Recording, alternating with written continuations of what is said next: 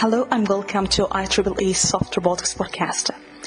In this podcast, we're going to interview researchers from both academia and industry about their work, thoughts, spectrum, and more beyond that. This is Marwa ElDiwiny, and I hope you will find this podcast useful. If you would like to connect with us, simply send us, and we will be happy to hear from you. And here is my interview. Thanks. Hello and welcome to IEEE Soft Robotics Podcast. Hello, Francoise. Thanks so much uh, for joining us in the podcast. Uh, such an honor to have you. I would like to ask you how you would like to introduce and define yourself for the audience for the first time listening to you.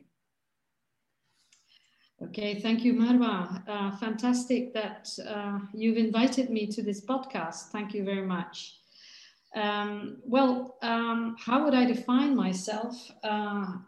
I'm, I'm foremost a curious type of person. Uh, I'm interested in, in people, in what drives them, in, in, in, in what makes a difference in people's lives. And I think that that interest has over the years translated uh, into a focus on an inclusive society, an inclusive economy, inclusive innovation. So when you ask for my pet projects, they are all related to that. So diversity, STEM, of course, science, uh, technology, engineering, mathematics, and mm-hmm. UBI, the universal basic income. And I would also, next to that, being a next to being a curious person, I think I'm also a builder. Uh, I'm, I'm a very results-oriented person. Uh, sometimes uh, people tell me you're you seem to be a woman with a plan. so mm-hmm. because because I never stop thinking about what's next, um, about the long term, um, how can I improve? Or, or, for example, how Melexis can improve um, and the organization that I, that I lead today, or how other organizations that I'm engaged with, how can I contribute uh, to that? And in fact, in general, how can I help people to bring out the best of themselves? And that, that's really what makes me tick. That's really wonderful. Yeah. So maybe I'm curious about your childhood. How, how was your childhood?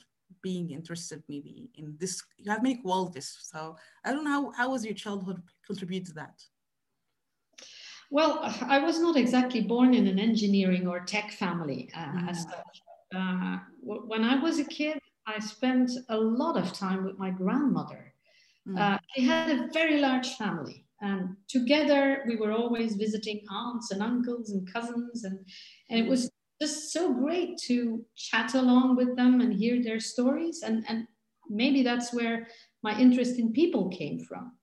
But when I, I was not doing that, when I was on my own, I wasn't your ordinary girl playing with dolls, really. Rather, I, I was making drawings uh, uh, of, of houses, paper models of houses, or even I designed whole villages because I was determined at that time to help poor people in faraway countries. Yeah, uh, I was even doing some masonry in our backyard at times, just really doing things right. So I probably have inherited that gene from my dad, who um, worked as a draftsman at, at, a, at a brickyard. But uh, it was only when I went to university mm. that I first got in touch with technology. And that was not in my studies, but uh, I visited uh, Flanders Technology International. That was a, a, trade show in, in Belgium. It was the first of, a, of its kind, a high tech trade show. Um, that was in my university town uh, in Ghent in 1983. And then I just fell in love with technology. Mm-hmm. And I still am. And, and particularly because I saw the potential of technology to improve people's lives. Um, and that's what kept me uh, with technology, um, uh, yeah, for the rest of my life, really. Yeah, that's really, really wonderful. But I'm curious about the STEM because you are a big advocate for STEM science. Oh, How you would define the STEM for your experiences? And what could be the most important question we have to consider? Since you say that you really love to connect with people and you, you want to help through technology. So what's also combination for that in STEM? This is this combination, yeah. Well, I'm very glad you asked the question uh, the, because the audience might be surprised to hear that I see STEM primarily as a means. Mm. Uh, so not as a goal in itself, but as a means to achieve a, a more inclusive society. Because more than ever, I am truly convinced um, that diversity, and, and by the way, that is not limited to gender alone. Um, so diverse, I'm, I'm convinced that STEM and diversity are the two ingredients that when you combine them, uh, have the potential to shape a better humanity. And, and in fact, I believe, I'm, I'm convinced that STEM has the potential to solve all of this world's major problems. When you talk about uh, hunger or climate change or lack of clean air and water, energy shortage, hey, pandemics, very, very uh, relevant today, because technology is really power. And you need STEM, of course, uh, for technology. But then, if you look at the shortage of, of STEM educated people, that's really, really a big problem today, especially among women. Mm-hmm. And that's why I capitalize on my role as a high tech founder CEO to really, as you mentioned, to advocate for more of both, yeah, both diversity and STEM. And th- there's a simple fact for me uh, that women are as intelligent as men. Uh, and for the diehards uh, in the audience, there's no scientific evidence that they aren't. Uh, and there's a lot of scientific evidence that they are. And for me, that's period. But if you look at, um, so that's the cognitive side of it. But if you look at the motivation, why do men or women uh, go for technology? And, and that is very different. Um, uh, and, and it's universally different. Uh, women, for example, they tend to put more emphasis uh, on what they can do with technology, whereas men uh, or boys go uh, more for yeah the, the technology in itself, and women ask why. Yeah, what can I do with this? And and I'm the living proof of that. I think, as mm. such. Uh, but over the years, I've also discovered that more diverse teams create more diverse and more innovative ideas. And that results also in better outcomes. And, and I think closing the gender gap in STEM uh, is a good start. And it's a genuine win win for both women and men, whether you talk about high tech leadership or, or elsewhere. Mm-hmm, mm-hmm, great. So maybe the question here, do you think we really solved this gender bias in STEM education? Let's be honest, we still have some sort of bias sometimes.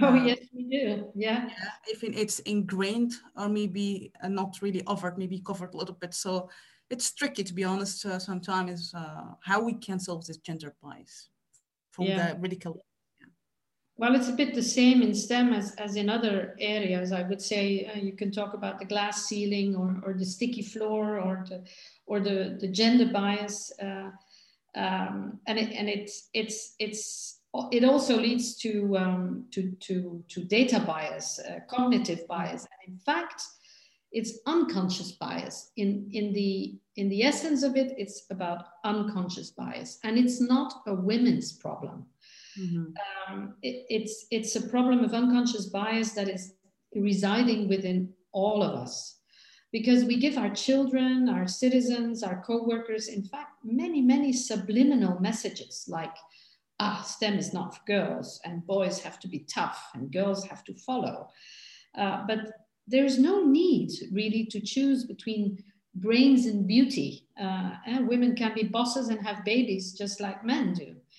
And, and, and it's really because of those subliminal messages that uh, are given to us throughout our lives that uh, that's why research also shows that we women we often won't take on a challenge unless we fulfill 80% of the requirements and uh, the opposite is true for men. They, they sometimes hurry to take on a new challenge when they maybe only have 60% of the requirements fulfilled.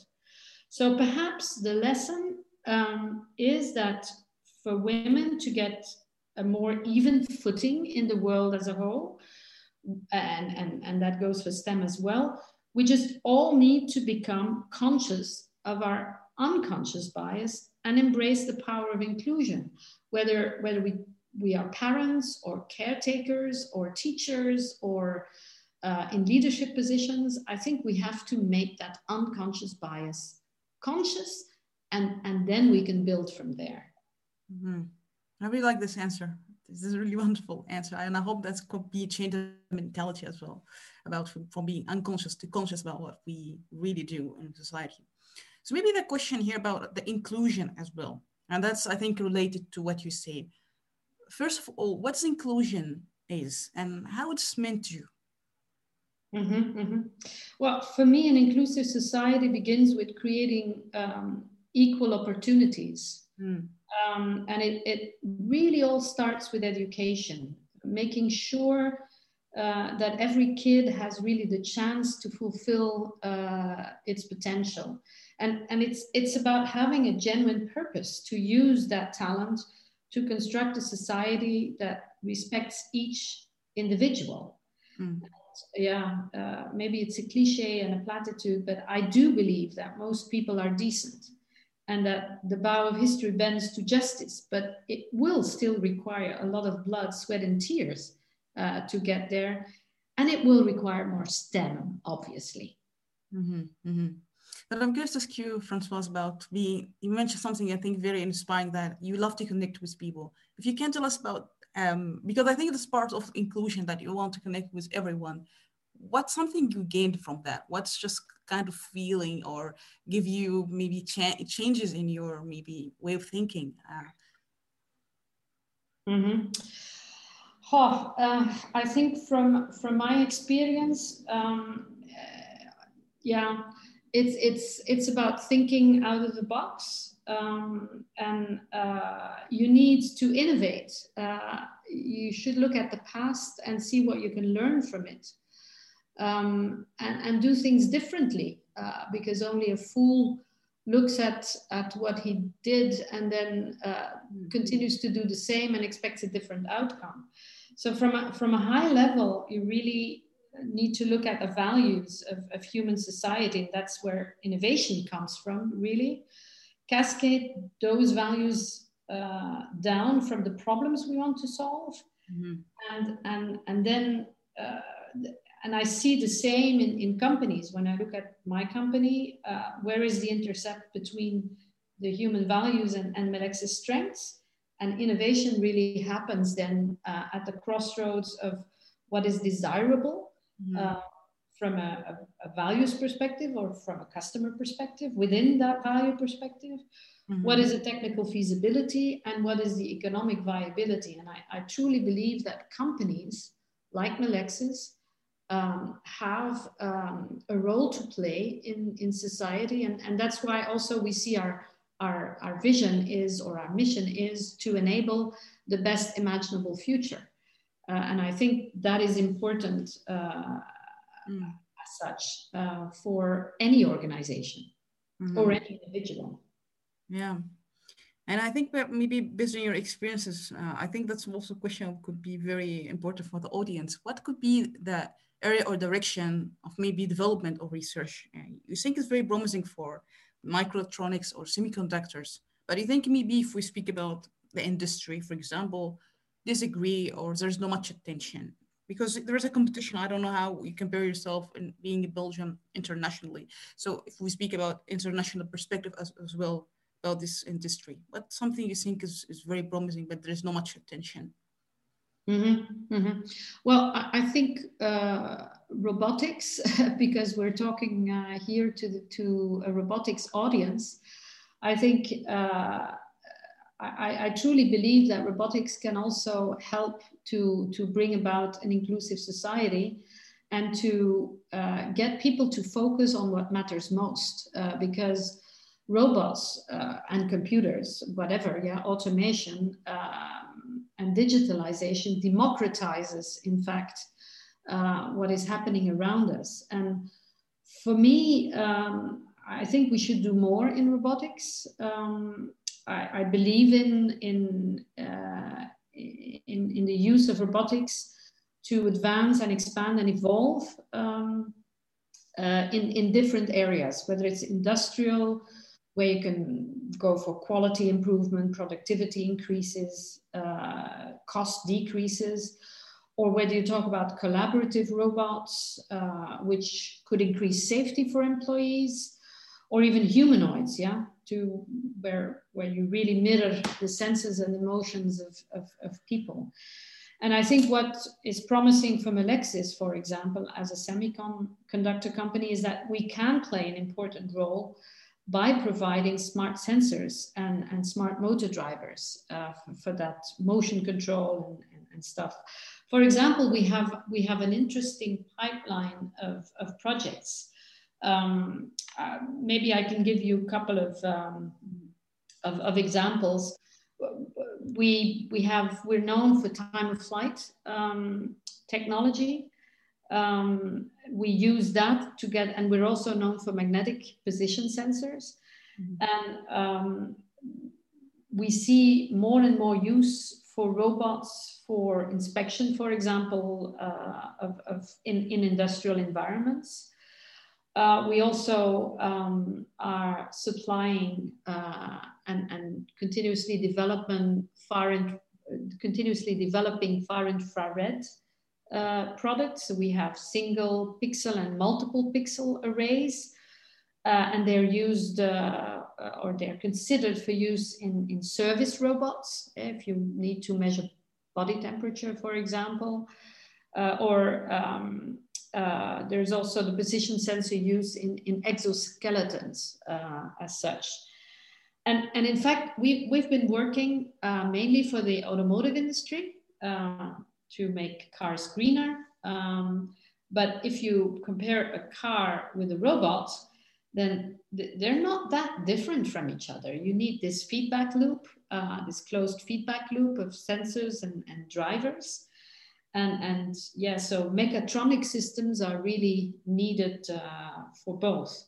Mm. So when when you ask me for, for the, the, the, the promising areas in semiconductors, I think that this is one that uh, if, if we do a multidisciplinary approach, uh, like for example you do at, at the um, robotics center in, in, at the VUB, I think the, the fact that you look at the um, mechanical side, at the, uh, the, the, the, ethical side, the um, uh, the, the soft side of it, uh, soft, soft robotic side of it, um, then you can achieve a lot and you can make uh, sure that routine jobs are more and more taken by uh, robots and by uh, automation, and mm-hmm. then leave uh, more time for the human to be creative and to work alongside uh, robots. And I, I, believe that's extremely promising uh, for the future. Yeah, that's great. But maybe the related question about what could be you think still missing pieces here if we want to enhance well or be incorporated fully in semiconductor industry. What do you think maybe still the missing pieces for that and mm. technological roadblocks as well, if you can? Yeah, yeah. Well, the the semiconductors are really very tiny parts and, and they're sometimes even invisible uh, and, and, they're literally black boxes. Uh, sometimes and people don't understand. Yeah if you're a layman then and youngsters for example they don't make the link between the product in itself the semiconductor and the purpose it served uh, or can serve. And Melexis, for example, uh, creates intelligent sensors and drivers that help cars go green, that reduces the environmental footprint of buildings, that serve diagnostic equipments in our quest to, to fight the current pandemic, as an example. And it's important to make uh, that link because the semiconductor industry, and, and in fact, the high tech industry at large, is really in need for many, many more talents to bring that about. Mm. And in our industry as well, what is sometimes also a misconception is that it's only about microelectronic engineers. Uh, and, but that's not true. We need all kinds of engineers physics, chemical engineers, mechanical engineers, material scientists, software programmers, mathematicians, AI specialists, technicians, etc., etc. So there is a broad spectrum of talent that work together in this exciting environment. And I think the missing piece there is the, the, the, the diverse career opportunities, but also the diverse part of, of doing that for a purpose, working together for a purpose, which is yeah, constructing a better world. And I think if we can make that link, uh, then I think uh, we will be much more attractive as, a, as an industry. Yeah, that's also a good point. Yeah, thank you for saying that. So I'm curious to go about your role at Melexis as CEO and a co-founder as well. We know that there's no many women really leading this vision, and I'm curious about the challenges being a woman and leader as well. So is a challenge for you how you feel about it? And yeah for any younger women listening to you maybe yeah how it was for you to be in these positions? Yeah. Mm-hmm. well in in my role i'm not i'm, I'm not re- necessarily a female or a male. Uh, i think uh, you are your role primarily. Uh, no matter what your gender is or what your nationality or, or your background is um, and, it, and, yes, it's true. You're right. We have uh, not enough uh, female uh, role models in uh, in the high tech industry. And yeah, when I look at my role today, I consider it mainly as uh, as the guardian of, of, of, the vision and the values of the company, um, of its organizational health. Mm-hmm. And um, sometimes I'm the what I call the chief disorganizer, uh, so challenging people. But sometimes I'm also the healer in chief, yeah. So keeping keeping the the whole thing together. And foremost, but foremost, I'm I'm with uh, our people, with our customers, um, holding their backs, making them successful. And and it doesn't really matter what role I had or will be having in future it's really making others successful and contributing to fulfilling the promise inside of, uh, of them uh, what makes me tick. And i started the company not on my own. Uh, we were three people. Uh, and i was a minority from the start because uh, we were three but um, the other two were engineers and i was uh, the non-engineer and the other two were um, male and I was female. But honestly, it was the strength was in the complementarity of those three people.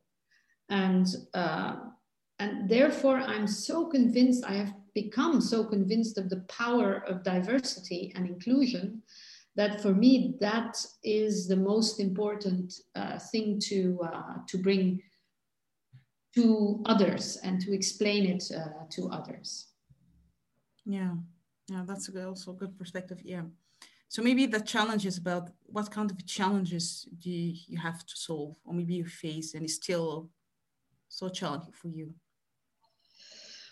Oh well, after uh, 35 years in the industry, uh, the, the the the challenge is in fact to continue to innovate uh, to continue to inspire uh, that innovation, to continue working with customers and with our people, uh, to make them think out of the box, to um, and uh, you know either you and, and to take risks because taking mm. risks um, is is the beginning uh, of everything. if you don't take risks, then you will never succeed, and either there, there's yeah either you you succeed in in in what you undertake or you learn so anything is possible uh, if you think like that and i think the challenge is for people to be okay with taking risks and making mistakes and mm-hmm. not to and, and that's a challenge of, of many organizations still today is um, that they don't allow mistakes or that they punish mistakes. And, and I don't think you should do that. Um, mistakes are important to learn. You learn faster from mistakes than you learn from, uh, from success. Mm-hmm. Uh, so that's, I think, a challenge as a whole, but I'm, I'm extremely um, positive. Uh, I, I, refrain from saying optimistic. Uh, I'd rather say I'm, I'm extremely positive about, uh, about humankind, let's say. Um, and uh, I think people are very decent, as I said before. Um, so the challenge is to garner the strengths, the, the, the common strengths of everyone. And I think that's, uh, that's, mm. there's a good chance that we can do that, that we can get better at that. Yeah. I really like this point you said about taking risk. And I, we also asked in the podcast this question about taking risk in ideas or in research. And he said something very, I think, very important that, yeah, sometimes you could be punished if you take a, a risk idea didn't work out or you're not allowed to go for the risk ideas. But I'm curious to ask you, uh, Francois, realistically speaking, why do you think we punish sometimes if we have risk idea or we are not allowed people to go for risk ideas all the time? I don't want to take risk. Um, and yeah, because there's funding, there's money, and we don't want to waste our money and time. You see, that's also a kind of perspective why people don't want to take risk. I agree with you what you said fully, but why do you think most of majority? I'm, I'm not sure, but most of people are afraid to take risk. Yes, and I, it could be, and uh, it's not like uh, that's something that I've um, studied or anything, but it could also be an unconscious bias that uh, resides within all of us, uh, and, and that goes back to our education system, where um, you had to score good points. Mm-hmm. Um, uh, or you only have to score good points uh, on, on cognitive stuff. And it remains very important, don't get me wrong. I think it's important to, uh, to, to have a very, very uh, good basis of mathematics and, and languages, etc. But I think our educational system um, mm. uh, is sometimes a bit obsolete and, and still so very 19th century, yeah. uh, not even 20th century, but 19th century, where um, you need to train people to read and write and, uh, and, and, and do mass just because they wanted a certain type of, um, of, of, of, uh, of, employee, of worker, of uh, doing things in a routine matter.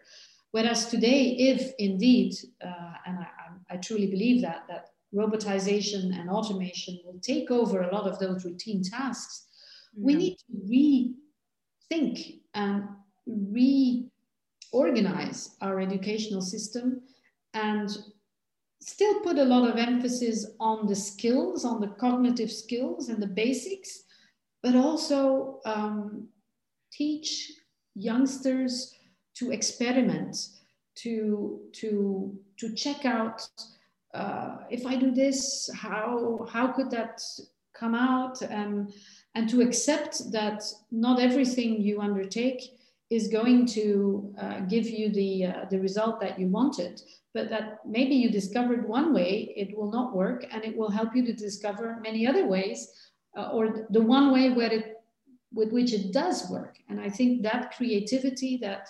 experimentation, mm-hmm. is something that we also have to bring into uh, the educational system today. The, the uh, allow kids to to fail and, and not feel bad about it. Uh, I think that's also extremely important. The 21st century skills um, uh, are um, a good basis for that. And I hope that our schools and our educational system, uh, whether in Belgium or elsewhere, um, also realizes this and, and tries to get a better balance between the cognitive mm-hmm. side of things and then also uh, uh, instilling creativity and experimentation um, to solve problems, uh, to work together, to, to listen, uh, all these good things you also need uh, in order to be a good citizen and a good uh, global citizen. Yeah, I totally agree with you. I think this is really important, a great point, and hopefully we can be we could be incorporated in education. So yeah, I totally agree with you. And maybe one of the idea, maybe how do you think we can embed emotion on the material? If we speak about you, you want to connect with the customers, and one of issue we have even industry that how we can have this kind of emotion in the product we have. Sometimes we fake it. Do you think? Uh, how do you think about this uh, uh, integration of emotion in products you develop? Yeah, well, that's a, that's a very um, uh, challenging question, in fact, because uh, in in a in a robotics environment, uh, when you think about uh, showing emotions, then indeed you could think, well, how can a robot show emotions? But I think it's it's about mirroring as well, um, and and there will be a lot of uh, challenges in the materials uh, to to make it happen. But I I do believe that um, yeah, people are maybe a bit afraid of putting emotions as such, even if they are uh, rather artificial uh, emotions into robots. But I do believe that um, that is not something to be afraid about. I think emotions tell you something, and you can um, you can use expressions in even in, in robots um, in the future to uh, be a more friendly uh, human peer. Uh, so to, to make the robot a, a more friendly human peer uh, so that in fact the, the, the cooperation between the human and the machine can become better uh, than, uh, than the human alone or the, or the machine alone. So I think emotions will always have um, uh, an, an, an, important role to play exactly because of that creativity, because it does instill creativity. Uh, if you are emotionally attached to what you're doing, because you're doing it with a purpose, that's when you get the best results. And that's where you feel also satisfied about um, um, what you do in life. Yeah, yeah. So maybe here's about uh, the artificial intelligence in what you develop. There's a lot of hype and reality between what we can achieve with artificial intelligence and reality. So, if you can tell us a concrete example that could help you in semiconductor industry for the audience, how you see the integration or maybe the promising point for artificial intelligence for semiconductor industry. Mm-hmm. Yeah, uh, gladly. Uh, at Melexis, we created uh, an, an, AI team about three years ago. And, and I know there's a lot of hype about it uh, and a lot of misconceptions as well. But the first focus of that team, and uh, they, they are doing that successfully. So the first focus of that team was take all the data. We have so many data everywhere. But we don't use the data uh, that well. And they focused on optimizing our processes and optimizing the quality of our products. And they have been quite successful at this, um, it, yeah, bringing in new methodologies because it's all about that and about the results that you can create uh, with it. I think the next step uh, for Melexis will be to, to integrate um, AI into our products, really design it in. And we see possibilities, for example, if, if you look at our sensors, uh, there is definitely uh, a potential to self calibrate, for example, or to use AI to make a motor uh, run smoother. Um, so I do believe that that will be uh, the next step uh, in, in the coming years. So there I'm, I'm really optimistic about the potential AI has, and we're continuously um, investing in it. So yes, it, it does have a, a nice future uh, also in the semiconductor industry. Wonderful, yeah. So we are closing the end and have a few questions. The first one is, uh, from your experiences, uh, where innovation mostly comes from? What where do you find this innovation? Uh, just to be, as you mentioned, you, you, the challenge is to be innovative, to keep innovation. So, where's come from mostly?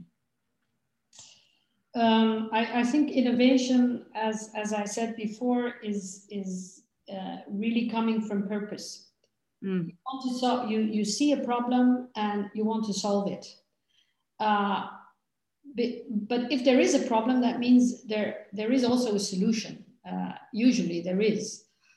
And, but the solution doesn't necessarily exist or you don't necessarily know it. So the, the, the purpose drives your will towards innovation and um, then you start looking at yeah who can help me what do i need uh, what did others already do what what did what worked in the past what didn't work um, is it desirable? And again those are always questions that we ask. Is it desirable?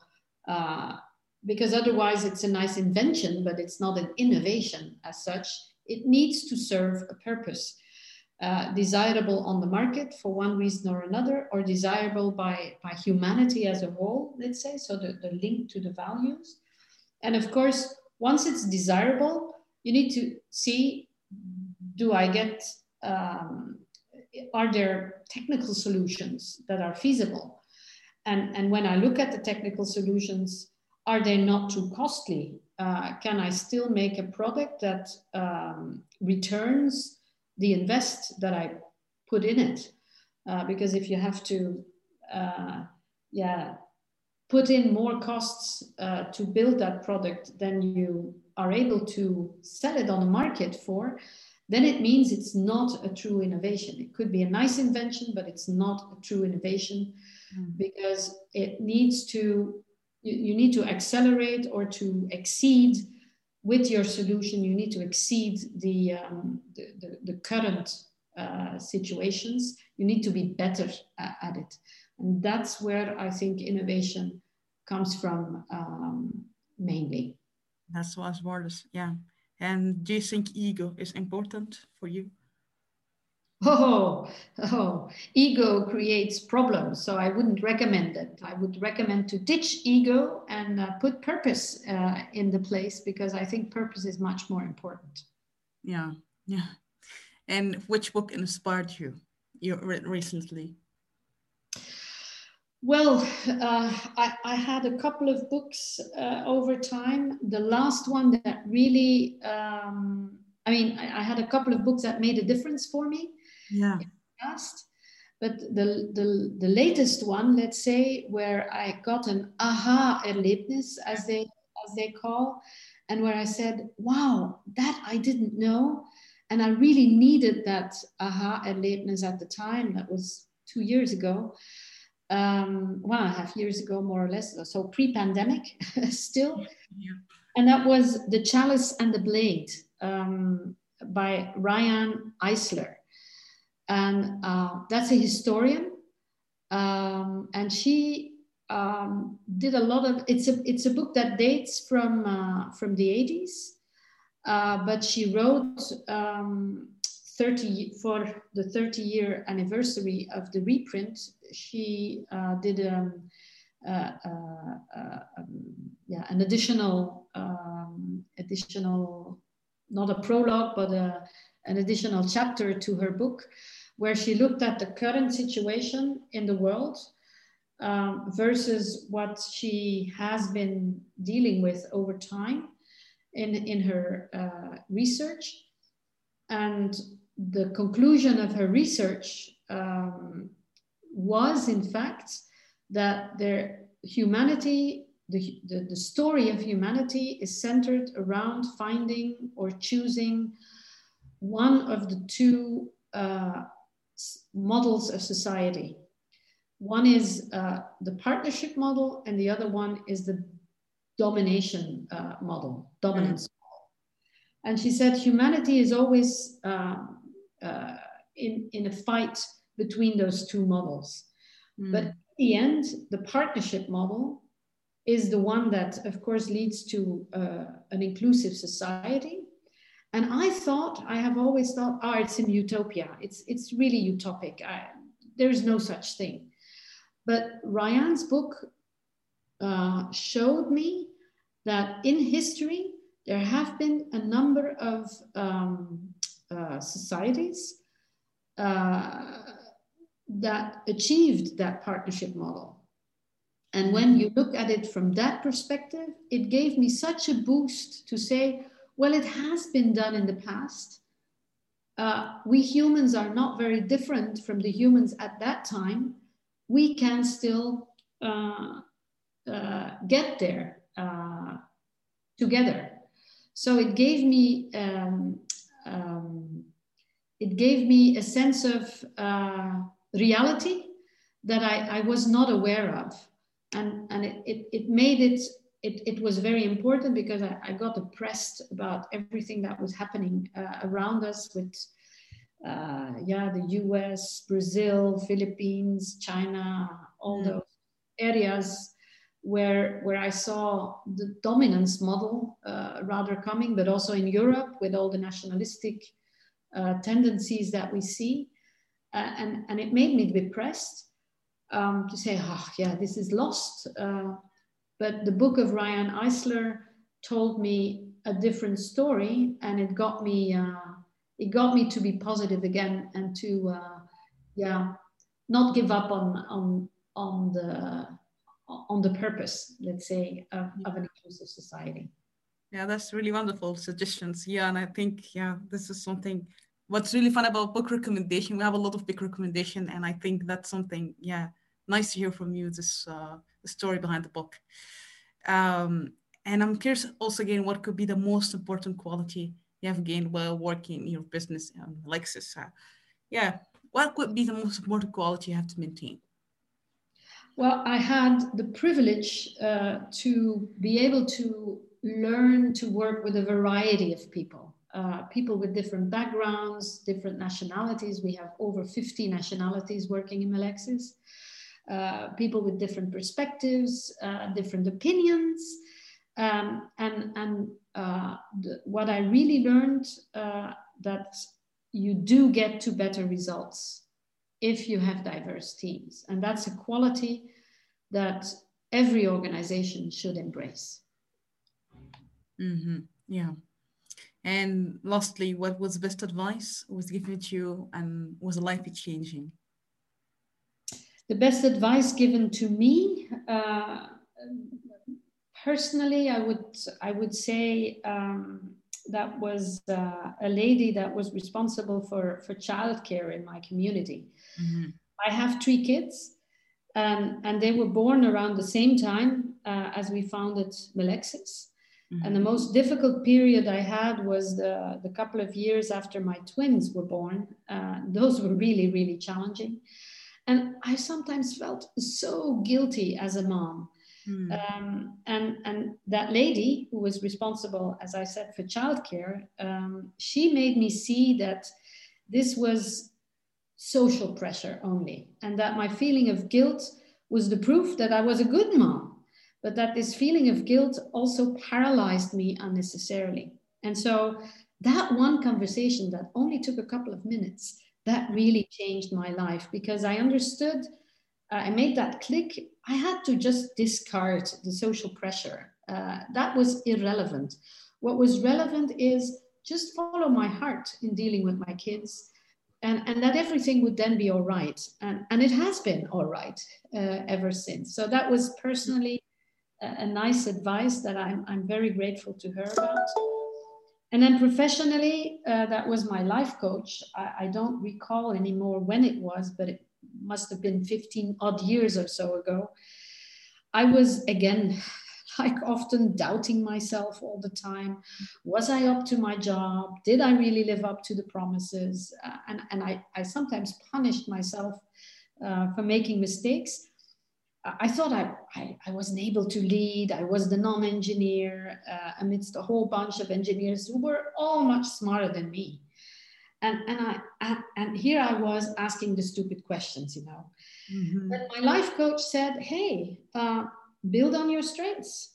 You have so many. Uh, just be your role. Um, people don't expect that you're perfect. And, and it's okay to show your vulnerability because then you show others that it's okay to be vulnerable too. Because everybody feels insecure at times. And um, you have talents and therefore you don't have other talents. So at that moment in time, and that was a longer conversation though, Uh, yeah. I understood that I just needed to jump, yeah, putting my best put, foot forward, and that I would indeed either succeed or I would learn. So I've never forgotten that advice, and, and I now give it often to others if I see that it hinders them uh, to grow. That's really wonderful advices, and yeah, both of them is really, I think, yeah, the first one not to lift that society pressure as well and do follow your heart, and second one to jump and do what you really uh, believe in, and I think that's really wonderful advices. I really like it. Yeah. I hope the audience can. Yeah, I think yeah. everyone can relate. Yeah. Little uh, advices. Yeah. And finally, do you have any final words you would like to say for robotics community? If you if you have any final words. Well, I would say um, your work matters. Uh, find your purpose. Make sure uh, you can make a positive impact on people or planet or both. Yeah. And uh, and that will make you feel so good, and it will it is so fulfilling that you'll want to continue uh, because your work will indeed matter. Uh, and that's, I would say, the real success in life. Wow. So thank you. Thanks so much, Françoise, for being so inspiring and keeping up this kind of uh, amazing work, being advocate for STEM education. And again, such an honor to have you. You're so inspiring and very successful woman. So thank you once again for your time. I appreciate it. I, I, do return that uh, compliment, Marwa. Thank you too. Uh, and please do keep up the good work. I'm also very inspired by, by what you're doing and, and how you're sharing uh, the knowledge. Um, so thank you for that. And uh, good luck. Thank you.